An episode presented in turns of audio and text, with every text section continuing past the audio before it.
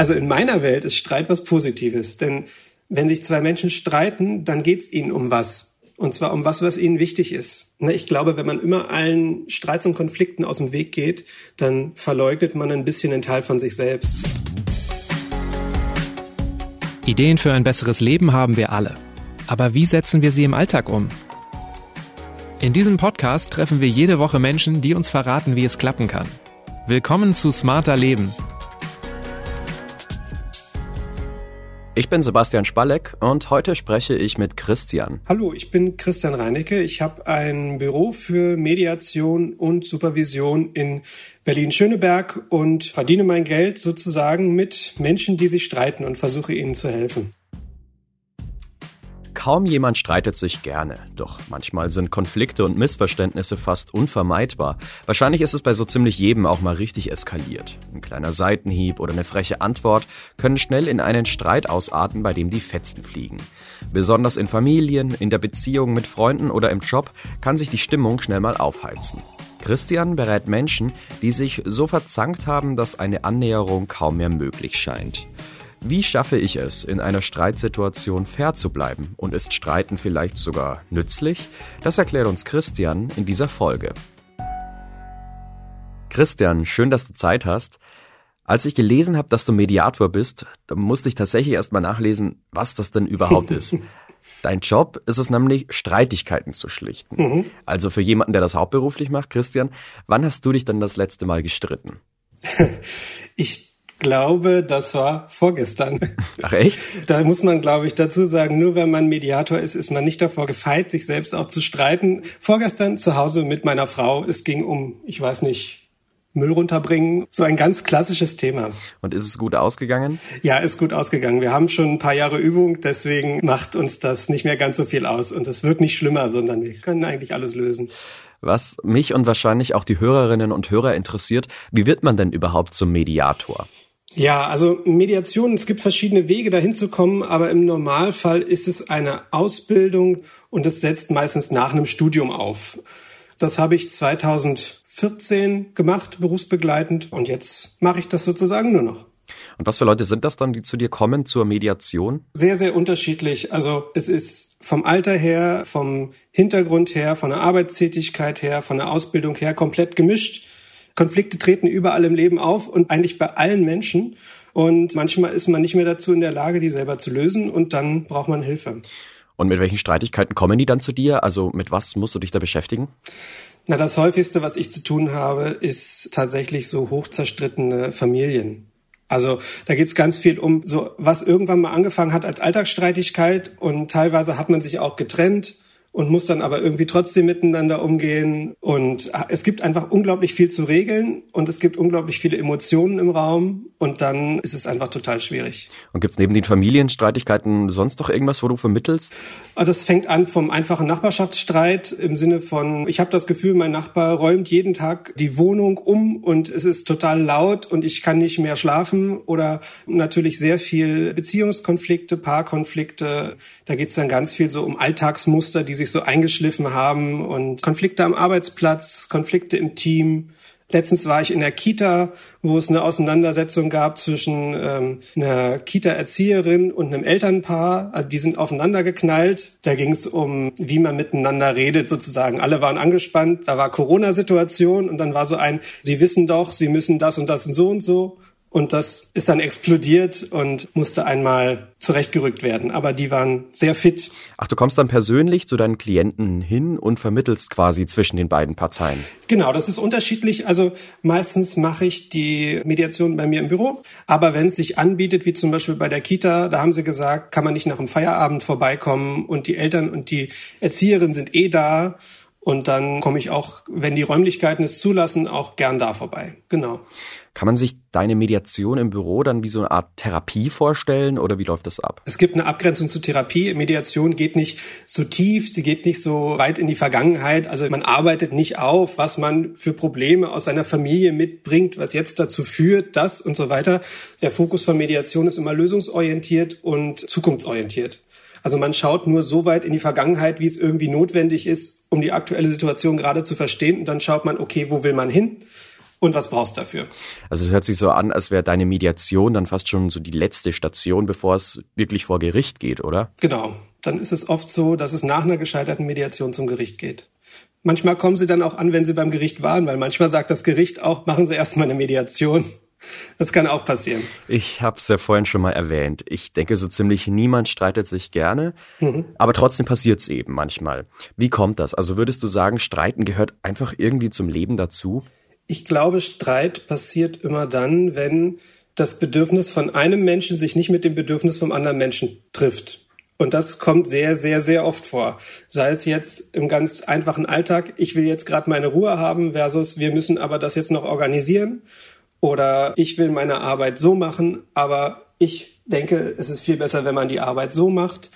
Es geht immer darum, dass Menschen immer einen guten Grund dafür haben, Dinge zu tun, die sie tun und auch auf die Art und Weise zu tun, wie sie sie tun. Und die sind ja meistens tatsächlich davon überzeugt, dass ihre Art und Weise, dass, dass sie ja das alles richtig machen. Und wenn aber zwei Menschen denken, sie machen alles richtig, aber machen es komplett anders, dann kann es knallen. Also da hätten wir jetzt dann auch schon so eine Definition von Streit. Also wenn verschiedene Bedürfnisse von Menschen aufeinanderprallen, oder? Genau. Wir sind freie Menschen. Wir haben alle unsere unterschiedlichen Geschichten, die wir so mitbringen. Und das führt dann auch dazu, dass wir einfach unterschiedliche Werte haben. Manch einem ist Nachhaltigkeit wichtig, manch einem ist Harmonie und Frieden wichtig, manch einem ist einfach Ruhe wichtig oder persönliche Entwicklung. Und da kann es einfach sein, dass wenn dem einen sagt, ich will mich persönlich entwickeln in der Beziehung und die andere Person sagt, aber ich will lieber, dass es so bleibt, wie es ist, weil das gibt mir Sicherheit, dann sind das widerstrebende Bedürfnisse oder widerstrebende Werte. Und da muss man einen Weg finden, damit umzugehen. Was denkst du denn, wie viel Streit, also beispielsweise jetzt in einer Beziehung, ist denn normal? Und ab wann sollte man sich dann schon mal so Gedanken machen? Ich glaube, das kann man gar nicht von der Quantität her sagen. Denn es gibt, glaube ich, Paare, die streiten sich recht oft, aber sind sehr glücklich miteinander. Streit ist ja auch was Aufregendes. Deshalb von der Häufigkeit kann man das nicht sagen. Ich glaube, ob das konstruktiver Streit ist oder destruktiver Streit ist, das hängt, glaube ich, tatsächlich davon ab, naja, wie man streitet. Hm, was meinst du damit genau? Man kann streiten, indem man seinen Standpunkt klar macht. Man kann auch streiten, indem man jemandem einfach Beleidigungen an den Kopf wirft. Na, das ist ein Unterschied. Wenn ich den anderen klein machen will im Streit, dann streite ich mich nicht mehr wirklich um die Sache, sondern dann versuche ich dem anderen eins reinzuwirken. Und das ist, glaube ich, ein Unterschied. Streiten gegen eine andere Person, um der Person oder um des Streitwillens, führt meistens nicht zum Erfolg. Okay, konstruktiver Streit. Das müssen wir jetzt schon nochmal erklären. Soll das heißen, dass Streiten für dich auch eine positive Seite haben kann? Also in meiner Welt ist Streit was Positives. Denn wenn sich zwei Menschen streiten, dann geht es ihnen um was. Und zwar um was, was ihnen wichtig ist. Ich glaube, wenn man immer allen Streits und Konflikten aus dem Weg geht, dann verleugnet man ein bisschen einen Teil von sich selbst. Also warum will ich mich denn mit jemandem streiten? Das ist ja ein Anzeichen dafür, dass ich mit was unzufrieden bin. Und wenn ich mit was unzufrieden bin, dann denke ich, soll man auch in der Lage dazu sein, das zu äußern. Du sagst also, wenn mich was länger stört, dann soll ich dem Ärger auch Luft machen. Ich glaube, wenn man zu oft seine Wut runterschluckt, dann wird sie irgendwo an einer anderen Stelle wieder rauskommen. Weil seine Wut runterzuschlucken bedeutet ja, dass ich etwas, was mir wichtig ist, nicht durchsetze. Und wenn ich immer klein beigebe und immer sage, okay, ich bin jetzt zwar wütend, das passt mir nicht, aber ich will nicht streiten, das bleibt dann in einem drin. Es kommt ja nicht raus. Das Positive an Wut ist ja, die ganze Emotion kommt mal raus. Die ganze aufgestaute Energie kommt raus, der Frust kommt mal raus. Ich habe ganz oft Leute bei mir, die die ersten fünf Minuten einmal streiten wie die Kesselflicker, mir das hochemotional erzählen und dann atmen sie einmal tief durch und sagen, okay, er hat echt gut getan, das einmal rauszulassen und einmal zu erzählen und dann kann man anfangen zu arbeiten. Okay, wir haben jetzt erörtert, Wut einfach runterschlucken, nicht machen, das führt zu noch mehr Wut. Aber jetzt gehen wir mal einen Schritt weiter. Wie streite ich denn richtig? Ich würde das gerne mal an einem Beispiel anschaulich machen. Ich persönlich streite mich jetzt echt nicht so oft, aber mir ist dann doch was eingefallen. Vor ein paar Jahren, da habe ich mich mit meinen damaligen Mitbewohnern verzankt. Es ging eigentlich nur um den WG-Putzplan und darum, wer das Bad und wer die Küche übernehmen soll, also wer die Tassen abwäscht. Total bescheuert eigentlich. Trotzdem hat sich das so hochgeschaukelt, dass wir uns mehrere Tage in unseren Zimmern verkrochen haben, kein Wort mehr miteinander geredet haben. Ich denke mal, dieser Streit war eben nicht, wie du schon meintest, konstruktiv. Also, In der Streitsituation, es fliegen die Fetzen, man schreit sich an. Wie soll ich mich da am besten verhalten? Also ich glaube, es ist wichtig, wenn man sagt, wir, die sich streiten, wollen eine Lösung miteinander finden. Dazu gehört man auch immer selber. Da muss man auch selbst sagen, okay, und ich bin bereit dazu, Folgendes zu tun. Ich glaube, das ist dann der Turn, den man machen muss im Kopf, wenn man im Gespräch ist, bei sich zu bleiben, zu sagen, was man selber braucht, wie es einem geht und was man sich für die Zukunft wünscht, also was anders sein soll, ja, da muss ich jetzt gleich mal einhaken. In so einer Situation, wo die Gemüter erhitzt sind, da so die Nerven behalten und immer nur bei sich bleiben, das stelle ich mir schon echt schwierig vor. Es ist immer so einfach, glaube ich, darüber zu sprechen, wenn man so von außen drauf schaut, ne? Weil ich glaube, man ist einfach dann in dem Gefühl drin und reagiert dann einfach, ne?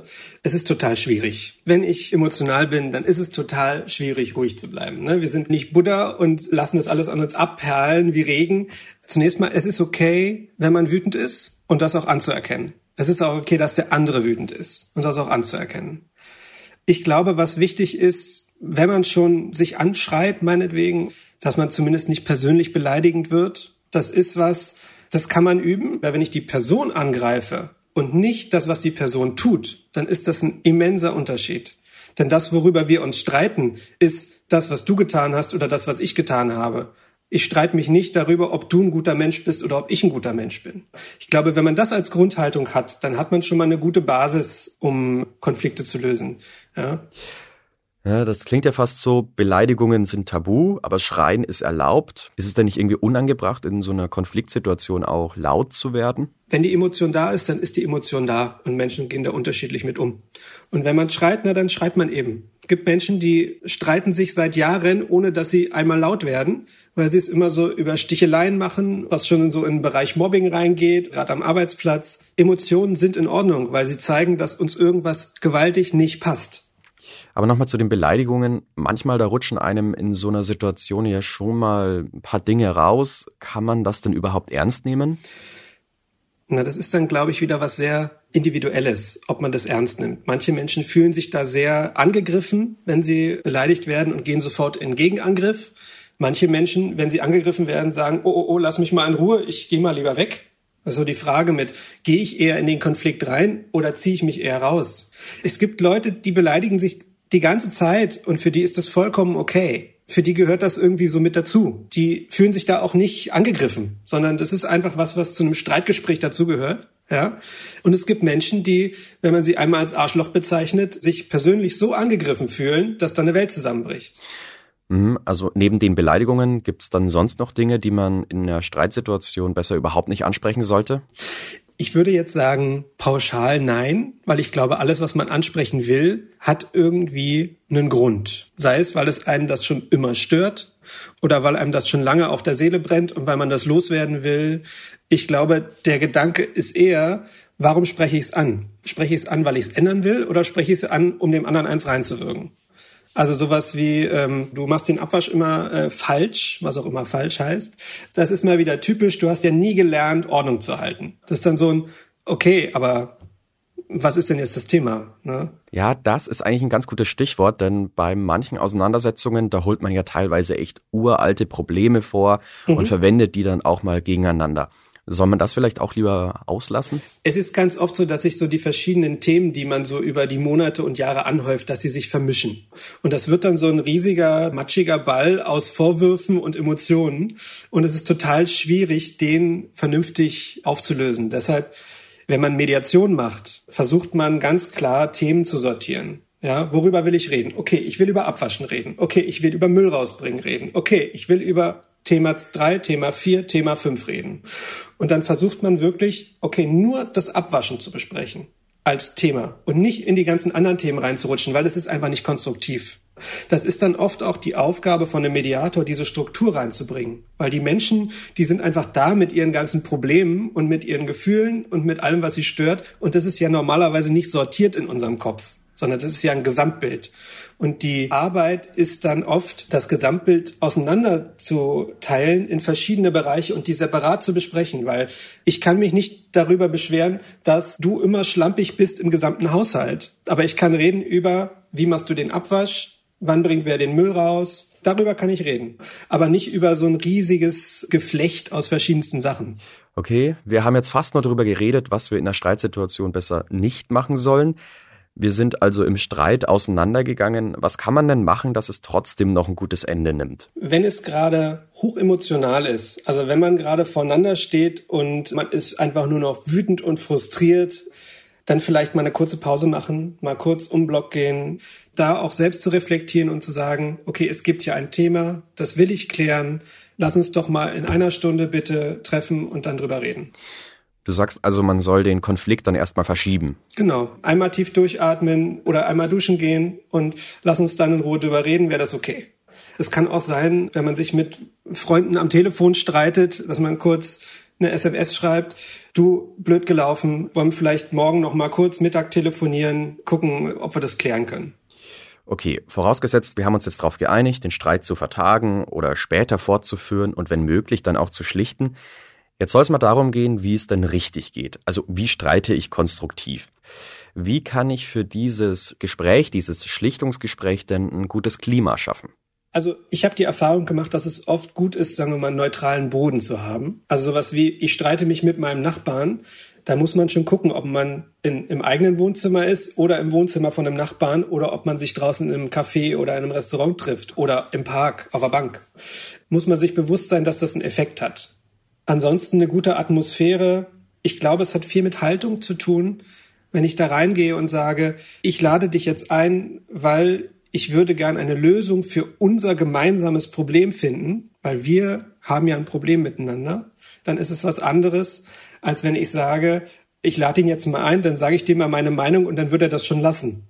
Also es geht um das, das Ziel, eine gemeinsame Lösung zu finden. Und wenn das das Ziel ist, hat man eine ganz andere Haltung, redet man ganz anders, hat man eine ganz andere Körpersprache, als wenn man sagt, ich zeige dem anderen jetzt mal, äh, wie es richtig geht. Und ansonsten hilft es natürlich, wenn man ein Getränk anbietet, dass es ein bisschen entspannter ist. Und kann ich mich dann auch irgendwie mental drauf vorbereiten? Also so ein paar Fragen, die ich für mich schon geklärt habe, bevor ich in den Streit hineingehe oder den Streit schlichte? Also es lohnt sich auf jeden Fall, dass man sich vorher darüber klar wird, was ist es denn genau, was mich stört? Wie geht's mir damit? Was brauche ich stattdessen? Und was würde ich mir vom anderen wünschen? Wenn man das für sich klar hat, und zwar wirklich von sich heraus, nicht was soll der andere machen, sondern was wünsche ich mir, was brauche ich. Wenn man das für sich klar hat und das die Haltung ist, mit der man reingeht, dann ist es, glaube ich, eine gute Vorbereitung. Also jetzt sagen wir mal, ich habe ein gutes Klima geschaffen, mich auch gut vorbereitet. Wie soll so ein Schlichtungsgespräch denn idealerweise aussehen? Unser normaler Modus ist, wir machen eher Vorwürfe und sind eher beim anderen und sagen eher, was wir nicht haben wollen. Was viel konstruktiver wäre und was man oft üben muss, ist, das umzudrehen und zu sagen, was will ich eigentlich? Das heißt, ich gehe in ein klärendes Gespräch mit der Haltung, als du letztens abgewaschen hast, habe ich gesehen, dass die Hälfte der Tassen immer noch dreckig war nach dem Abwaschen. Da war ich ziemlich wütend und auch ganz schön frustriert, weil ich das ja schon oft gesagt habe und mir ist es total wichtig, dass die Tassen sauber sind, wenn Freunde zu Besuch kommen, dass man aus sauberen Tassen trinken kann. Ich würde mir wünschen, dass du in Zukunft mehr darauf achtest oder wenn du sagst, es ist zu schwierig für dich, ob ich dann vielleicht einfach die Tassen abwasche. Das ist ganz was anderes, als wenn man reinkommt und sagt, immer wenn du abwäscht, sind alle Tassen dreckig. Ich schäme mich hier total von meinen Freunden, ja, und ich kann noch niemanden in diese Drecksküche lassen. Beim einen bin ich ganz bei mir und man wird auch automatisch ruhiger, wenn man nur von sich redet. Und beim anderen gehe ich immer auf den anderen zu und sag ihm, das ist doch scheiße, du bist scheiße, ja, dein Verhalten ist scheiße. Also es, man bewertet die ganze Zeit, anstatt zu sagen, wie man es denn besser hätte. Mhm. Aber selbst wenn ich den Streit unbedingt schlichten möchte, was kann ich denn machen, wenn die Wut dann auch in dem Schlichtungsgespräch dann nochmal in mir hochkocht? bei mir in Gesprächen, wenn ich merke, die Anspannung steigt immer mehr, dann sage ich ja manchmal, was halten Sie davon, wenn wir mal kurz fünf Minuten Pause machen? Jeder holt sich noch einen Tee, ich mache mal die Fenster auf und dann machen wir weiter. Wenn man es noch bemerkt, oh, ich werde gerade wütend und ich merke gerade, wie es mit mir durchgeht, wenn man es dann auch noch schafft, das zu formulieren. Ich merke gerade, ich werde richtig wütend, wenn du das sagst. Ja, das tatsächlich zu formulieren und nicht dann wütend zu werden und dem anderen was an den Kopf zu werfen, sondern es tatsächlich zu formulieren. Weil dann ist man wieder auf der Ebene, dass der andere vielleicht verstehen will, warum. oder man selbst auch noch reflektiert, ich werde gerade wütend. Warum werde ich eigentlich gerade wütend? Immer wenn du das sagst, werde ich wütend. Warum ist das eigentlich so?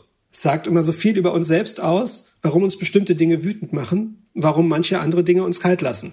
Ganz oft steht was dahinter, was uns entweder wichtig ist oder was wir brauchen, um unserer Meinung nach ein gutes Leben zu führen. Also zusammengefasst. Wenn sich so ein Konflikt aufs erste Mal nicht lösen lässt, dann soll man das Gespräch besser erstmal vertagen. Förderlich ist dann fürs Schlichten, fürs Streitschlichten, bei sich zu bleiben, den anderen nicht angreifen, ein klares Konfliktthema haben und sich vor allem nicht beleidigen. Trotz allem, so ein Gespräch kann ja einem auch echt mitnehmen. Was soll ich denn nach so einem Streit oder einem Schlichtungsgespräch am besten machen? Es tut immer gut, wenn man Freunde hat, mit denen man drüber sprechen kann, weil so ein Konfliktgespräch, das, das wirbelt einen einfach total durcheinander. Ja, die Gedanken gehen durcheinander, man hat so viele neue Eindrücke. Also vielen Menschen hilft da ein Austausch mit anderen. Und da geht's dann nicht darum, dann wieder ins Bashing zu gehen und zu sagen, und dann hat er das und das stimmt ja überhaupt nicht und so weiter, sondern wieder von sich zu erzählen, wie ging's mir denn jetzt in der letzten Stunde oder in den letzten zwei Stunden? Andere Leute machen einfach einen Spaziergang, müssen den Kopf freikriegen, müssen in Ruhe nachdenken. Das ist dann auch wieder sehr individuell. Also so eine Schlichtungssituation ist eine Stresssituation und wie Menschen mit Stress umgehen, ist was sehr Individuelles. Manch einem hilft der Austausch, manch einem hilft Sport, manch einem hilft alleine sein und im Wald spazieren gehen. Das muss jeder dann für sich schauen, was hilft. Ja, man sieht's in Pandemiezeiten. Leider ist größerer Abstand ja auch ziemlich schwierig manchmal, gerade wenn man sich mit seinem Partner zerstritten hat und auch noch zusammen wohnt. Also das stimmt. Ich habe auch den Eindruck, dass in der Zeit, wo Menschen jetzt viel enger auf beieinander sind und teilweise im Lockdown gar nicht aus dem Haus gehen konnten, dann werden die widerstrebenden Bedürfnisse werden dann offensichtlicher und dann streitet man sich auch mehr. Also ich glaube, auch da, wenn man jetzt nicht gerade nur eine Einzimmerwohnung hat zu zweit, auch da gibt's vielleicht Momente, wo man sagen kann, okay, ich setze mir jetzt die Kopfhörer auf, ich höre jetzt kurz eine halbe Stunde Musik oder was man auch immer macht, um da einen Abstand zu kriegen. Ich glaube, auch in einer engen Situation kann man es schaffen, sich aus dem Weg zu gehen. Und wenn man auch nur auf den Balkon geht und eine rauchen, oder sagt, ich mache jetzt mal einen Spaziergang einfach nur unten um den Block oder ich gehe jetzt mal einkaufen und dann komme ich wieder runter und dann können wir reden. Also ich glaube, irgendeine Ausweichmöglichkeit gibt's immer. Mhm. Okay, das ist jetzt vielleicht ein bisschen speziell, aber was ich mich auch frage, wie soll ich denn in so eine Konfliktsituation hineingehen, wenn ich mir wirklich ganz sicher bin, 100 Prozent, dass ich in der Streitfrage Recht habe?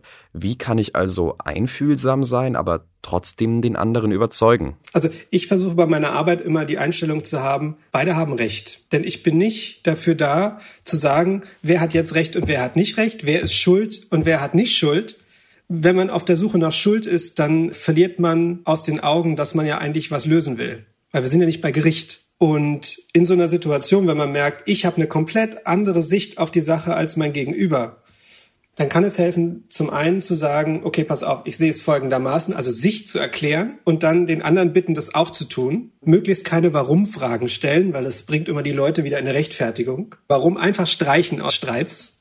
Und ich glaube, es ist wichtig anzuerkennen, Menschen können eine unterschiedliche Sicht auf die Realität haben. Also wie meinst du das? Also es kann sein, dass wir beide das Gleiche sehen, also uns das Gleiche anschauen, was da passiert, aber komplett unterschiedlich am Ende beschreiben würden. Ja? Das sieht man außerhalb von Streitgesprächen, wenn ein Unfall passiert und man hat drei Zeugen und drei Zeugen haben was anderes gesehen. Ja? Und alle drei sind der Überzeugung, sie haben alles gesehen. Und bezogen auf den Streit ist es ein, ich habe das so gesehen und genau das ist passiert, aber das bringt einen nicht weiter. Weil am Ende steht die eine Meinung und dann steht die andere Meinung und hm, ja, okay, was machen wir jetzt? Der konstruktive Weg wäre zu schauen, was steht denn dahinter? Also was ist mir denn wichtig? Was ist mir denn wichtig zu klären? Warum beharre ich denn so auf meinem Standpunkt? Ich beharre so auf meinem Standpunkt, dass du verdammt nochmal die blöden Gläser in der Küche vernünftig abspülst, weil es mir total wichtig ist, dass wir, wenn Leute zu Besuch kommen, dass es sauber ist. Und wenn man nicht mehr drüber redet, was scheiße ist und was der andere ändern soll, sondern darüber redet, was man selber will, dann ändert sich das. Dann kommt man weg von den Standpunkten. Okay, also ich weiß jetzt nicht, ob es den Begriff Passivstreiten schon gibt. Wenn nicht, dann führe ich den jetzt hier ein. Denn es ist ja auch so, bei manchen Streitigkeiten unter Freunden, dann steht man auch mal ziemlich zwischen den Stühlen. Ich kenne das auch. Zwei gute Freunde von mir haben sich vor ein paar Jahren ganz heftig zerstritten. Ursprünglich ging es da um eine Gruppenarbeit in der Uni, also wirklich was total Nichtiges. Trotzdem hat sich das total festgefahren. Wie kann ich denn da als Außenstehender intervenieren? Oder naja, soll ich das überhaupt? Natürlich als Außenstehender beide Seiten versuchen, einen zu vereinnahmen. Ab einem bestimmten Eskalationslevel ist das normal. Beide Seiten versuchen, dich davon zu überzeugen, dass die eigene Seite recht hat und der andere falsch liegt. Ne, das ist so der, der Startpunkt für ganz viele Mediationsgespräche. Was natürlich man können muss, ist zu sagen, ich entscheide nicht, wer recht hat und wer nicht recht hat. Ich will euch nur helfen, einmal kurz zu sagen, worum es euch geht. Also sozusagen eine Brücke zu sein, damit die beiden sich mal aussprechen können. Was dann auch oft hilft, das ist so der Klassiker in der Mediation, dass die Personen nicht direkt miteinander sprechen, sondern dass die Personen mit der dritten Person sprechen. Das nimmt ganz oft viel Konfliktdynamik raus. Weil wenn man über die anwesende Person spricht mit, ja, und dann hat er das und das gemacht, kommt ganz anders an, als wenn man sagt, und dann hast du das und das gemacht. Es ist sehr tricky, wenn man es als Freund oder als Freundin macht und vermittelt, weil man muss halt aufpassen, dass man nicht auf irgendeine Seite gezogen wird und am Ende dann dasteht, dass der eine sagt, aber du hast ja nur für den und den gesprochen, ich mag dich jetzt nicht mehr. Da muss man sich sehr bewusst sein, ob man das Risiko sozusagen eingehen will. Noch ein paar Tipps, was man machen könnte als Dritter? Versuchen neutral zu sein, beiden Seiten den gleichen Raum einräumen, beide Seiten versuchen zu verstehen. Also wirklich, ich will verstehen, warum es dir schlecht geht und ich will verstehen, warum es dir schlecht geht. Und dann versuchen, dass Person A versteht, wie es Person B geht und Person B versteht, wie es Person A geht. Das wäre das Ziel. Und dann versuchen, okay, wenn wir jetzt wissen, dir geht's so und dir geht's so und alle haben das verstanden, was wollen wir denn jetzt daraus machen? Wir hatten es ja mittlerweile schon ein paar Mal. Streiten ist sehr individuell. Für die einen gehören Beleidigungen zum Streit dazu, für die anderen ist das ein echtes No-Go. Es gibt also scheinbar verschiedene Streittypen. Also wie es jetzt den krassen Choleriker gibt, der bei jedem Streit sofort mega austickt, gibt's eben auch harmoniebedürftige Menschen, denen jeder Streit zu viel ist.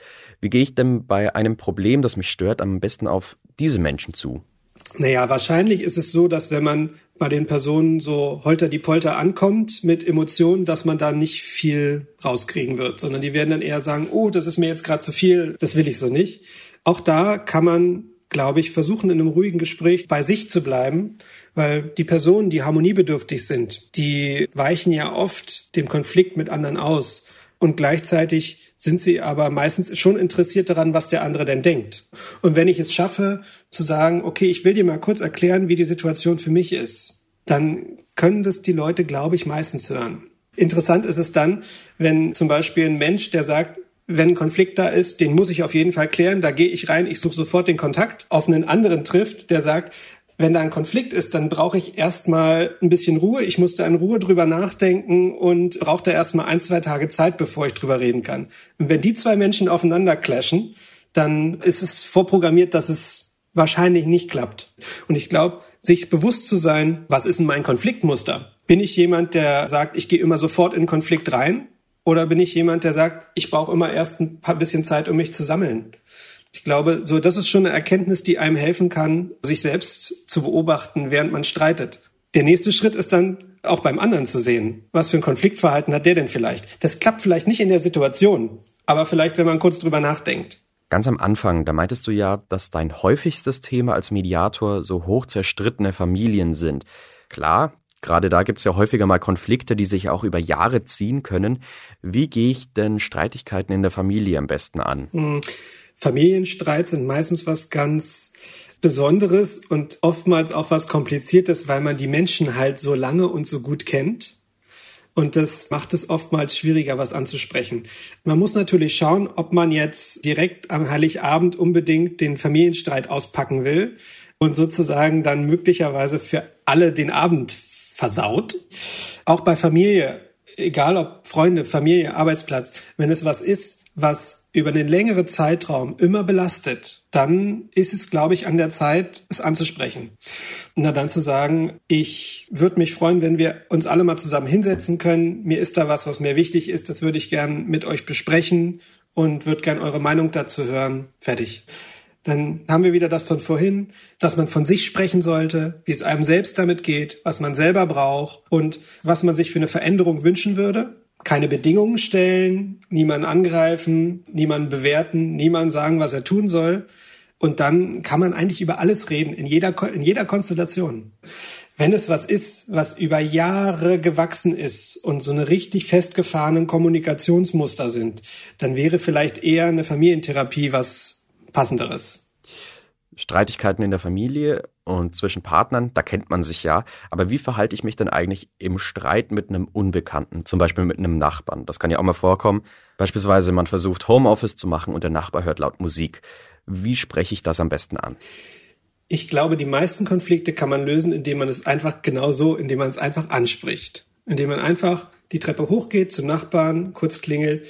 Entschuldigung, bei Ihnen ist so laut Musik an. Ich versuche gerade zu arbeiten. Wäre es Ihnen möglich, dass Sie das ein bisschen leiser machen? Ich habe jetzt noch zwei Stunden Meeting. Danach ist es mir egal. Ginge das? Ich glaube, die meisten Nachbarschaftskonflikte könnte man so lösen. Was man stattdessen macht, ist sich einfach mal über sechs Wochen lang ärgern und nicht hochgehen, dem dann noch einen Zettel anonym an den Briefkasten kleben mit Bitte Ruhestörung unterlassen. So beginnt es dann, sich aufzutürmen. Ne?